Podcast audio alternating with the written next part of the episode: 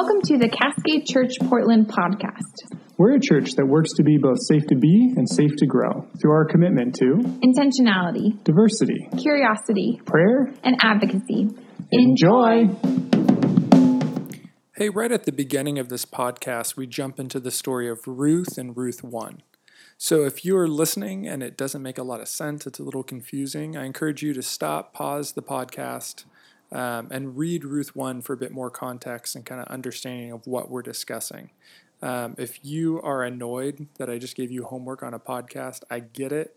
Um, listen, you still get a lot out of it and enjoy it, even if you don't go back. Um, but if you want to, that could help. Enjoy. Have your family living around you, and to lose your husband is awful and crushing, but it's also, there's a different level of being exposed in that place. And then to later lose both of your sons, it is a picture of I have nothing left. The grief and the deep grief of losing family, connected also with the loss of social identity. And the other level to bring in here is that her sons, good Jewish boys, married Moabite women, which is doing nothing within their family and their circle to kind of help their standing. This would be another knock against them and their family. It would be more whispers of their community and family back in Bethlehem. They married Moabite women. So now Naomi has no husband, no sons. She only has her Moabite daughters in law. Which, again, there's a certain tragedy that we capture just in that narrative, but there's also a thing that we miss in there of how, kind of, without anything, Naomi would have culturally, personally, in every single way. And so there, there's a story in between that we're not going to cover where basically Naomi says, I'm going back to Bethlehem. There's nothing for me here. There's nothing here for me anymore. And Orpah, fun fact, Orpah was the name that was put on Oprah's birth certificate, but they transposed the R and the P, and then they were like, sure. So that's how Oprah got her name. Um, Orpah goes back to Moab and says, Yeah, thank you for releasing me. And Ruth says, I won't go. I'm coming with you, Naomi. And there's actually this really beautiful, striking, brave, bold declarations where she says, Where you go, I'll go. Your God will be my God, your people will be my people. But I want you to catch here in 119 when Naomi returns back to Bethlehem. So the two women went on until they came to Bethlehem.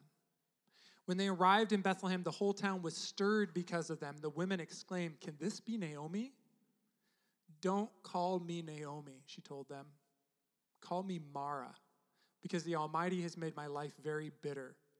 I went away full, but the Lord has brought me back empty. Why call me Naomi? The Lord has afflicted me. The Almighty has brought misfortune upon me. That name, Mara, literally means bitter. And her name would have translated to something sweet and full, that there was a life and a fullness to her. So, on top of the shame of having returned and having lost everything, they also would have seen her, and you can see the witnesses say, Is this even still Naomi? That there is a physical manifestation of the incredible deep grief that Naomi has had. And it has changed her at such a deep and profound level that she's like, My name doesn't fit me anymore. I didn't just lose my husband and my kids, I lost my very identity. My name is like an ill fitting coat I can't stand to wear anymore. I need a new name to identify how I feel and who I am today. This story is, is one that I feel like a lot of times if you hear about the story of Ruth, it goes to Ruth and Boaz and a new marriage and a happy future and all of that, but a lot of it glosses over the beginning, where it's a picture of complete and total loss and desolation. And one of the things that all of these losses have in common and I think can be a helpful way for us to tap into our grief and loss is that grief and sadness are linked to broken expectations. I want you to think when Naomi and Elimelech left Bethlehem to go to Moab. At no part in their talking and their planning are they like, is this a good idea? You might die and our sons might die. At no place did they ever think that that would be a part of their future. Their move to Moab was for hope. It was for food. It was for survival. It was for a different kind of blessing somewhere else. That things were going to be better for us in Moab. And a lot of the, the times we would say, well, Naomi wasn't saying that, that someone wouldn't die, that she, she wouldn't believe, well, there was no way that her husband could die or that her kids could die. But what would be very true is that there is no tomorrow that Naomi envisioned that would have uh, it would have brought their death with them. That every future day would have thought with her husband by her side and her sons there and present. And a lot of times in grief and sadness, some of us are very tuned into it, and we know when we feel a grief and a loss, and we can definitely identify with that sadness. But some of us go through life saying, I don't know, I just don't feel very sad very often. One of the reasons why we want to give hospitality to our grief and our sadness is because when we go through times of loss, when we go through incredible pain, when we have expectations we had for our future not met and those things are broken, there's a grief and a sadness inside of us. It's in us. And when we can sit with it and greet it, when we can demonstrate hospitality with it, now we can learn more about why it is in us, about what those expectations had that we did have for our future and why they were there. If we never sit with our grief and loss, we just keep going on until these painful moments and histories come out sideways in our life. And because grief and sadness is tied to broken expectations, one of the things I, I want to encourage all of us to look is it can be easier for us to identify grief and sadness around loss or painful stories, painful things in our past. But sometimes grief and sadness is hard to identify in the positive things that have happened in our lives. Maybe a new promotion, or you get to move for work. Maybe you have a child. Maybe you start a new relationship. You start dating someone, you get engaged, you get married. You have these things that people are like, I'm so happy for you.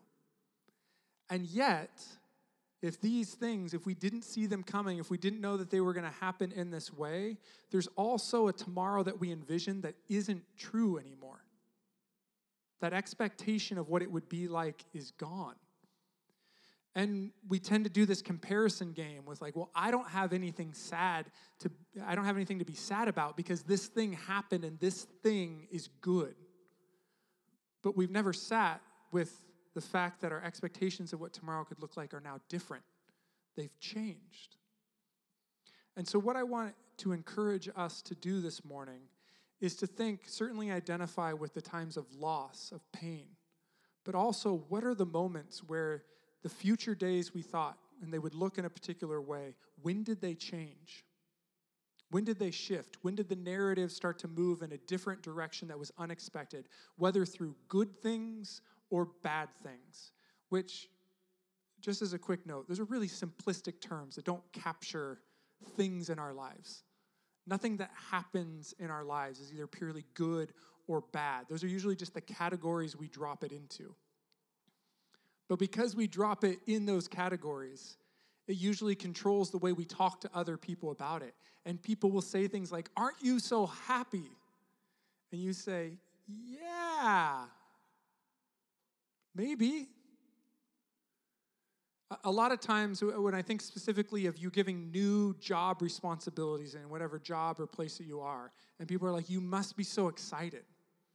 And you're like, Yeah, kind of. But actually, there's a mourning that we also need to do for the other trajectory, the other path that we were on, that we were going to take, that we were going to be in. And a lot of times we never allow ourselves to do that because this new thing we have is good. And a lot of times the people around us don't have much grace for that kind of mourning. We don't even allow it. Like, what do you have to be sad about? You know who should be sad is person X over here. They have a reason to be sad. And we do this weird grief and sadness comparison game instead of saying, is it sad to you? One of the ways I see this most clearly is in children. Have you ever watched parents walk around with a child who drops an ice cream cone? Or they thought they were going to a movie and the movie sold out. And you're like, this is, or they lost a Lego. And you're like, this, in the grand scheme of life, is a very insignificant thing. But they are freaking out. Have you ever thought that maybe in their five years of life, this really is the worst thing that's ever happened to them? Yeah, it's not for you. but no one's asking, is it the most traumatic thing that's ever happened to you? Is it traumatic for them? And can we meet people in our lives with grace for what they're experiencing without doing this weird comparison thing? And then on top of the comparison thing, we usually put in spiritual language about the nature and identity of God. That when we're in these times, like, well, God says don't worry about tomorrow. I mean, look at the flowers and the birds, they're taken care of. What are you worried about? What are you sad about? What are you grieving? What are you tied to? Instead of saying, if there's grief within you, it's okay to have hospitality because it's there. It's worthy of being attended to because it's there. And what I love about the nature of God is that God knows this and sees this and is inviting us to pay attention to the grief and sadness within us. That God never once in the entirety of Scripture says, What are you whining about? Have you seen their lives? God does not do this. So why do we? And part of sitting with this and saying, what are the expectations that are brewing? What are the loss that are there? There's a piece of art that kept on coming uh, to my head that um, Scott Erickson made. And I didn't ask permission, so so sorry. But this is an image that, that Scott created, and this was um, in a different context about sitting with our shadow self. But I love this image of sitting with our grief and our sadness, to have hospitality to our grief and sadness. What does it look like to sit with the hardest parts of the story? What does it look like to say, Why are you here? If you've ever seen someone mourn the loss of a loved one, have you ever for one second said, That's enough? Or you, are you still crying? Instead, when we see someone lose a loved one and they're crying, there's part of us that on a deep, profound spiritual level knows this is the product of love. You don't mourn something you haven't loved. You don't grieve something you haven't loved. And so when you see someone who has loved another so fully that it fills them with grief, you have permission after permission to them. Of course you should grieve. Of course you should cry. Of course you should of course you shouldn't be over this. This morning in sitting with our grief and sadness, I'm wondering if the thing that we can see in others, if we could turn that back to ourselves. If we could celebrate the things that we have grieved because it is the product of love it's the product of presence, it's the product of engagement. Only the unengaged would have any reason to never grieve. But if you have showed up to this life at all, if you have shown up to the reality that there is a God who's created and made all of us, and one God sits behind the vast diversity of this world, then grief is a result of love. And it's something that should be given great space and should be treated as what it is sacred. Sacred. Culturally, we've spent so much time running from this table. Personally, I've spent so much time running from this table. But this table and this space is sacred. And so, what I want to do is we're going to leave this image up to be an image of contemplation. I encourage you to look, to consider, to pray, but we're going to have some time to just be, for you to breathe and consider not just the words and the ideas and grief and sadness and loss expectations what it all means but to see how does this track with my story? How does this track to what's happening in my life right now? I invite you to enter that space now. God i thank you for what grief and sadness. God has to show us about love and presence God, I pray that we would create space within ourselves, God, to sit with the uncomfortable parts of our story. God, those moments of broken expectations where the tomorrow we envisioned is no longer possible. And God, we would grieve. God, we would ride the wave of sadness. That God, we would be present to it within our heads, within our hearts, within our souls, within our bodies.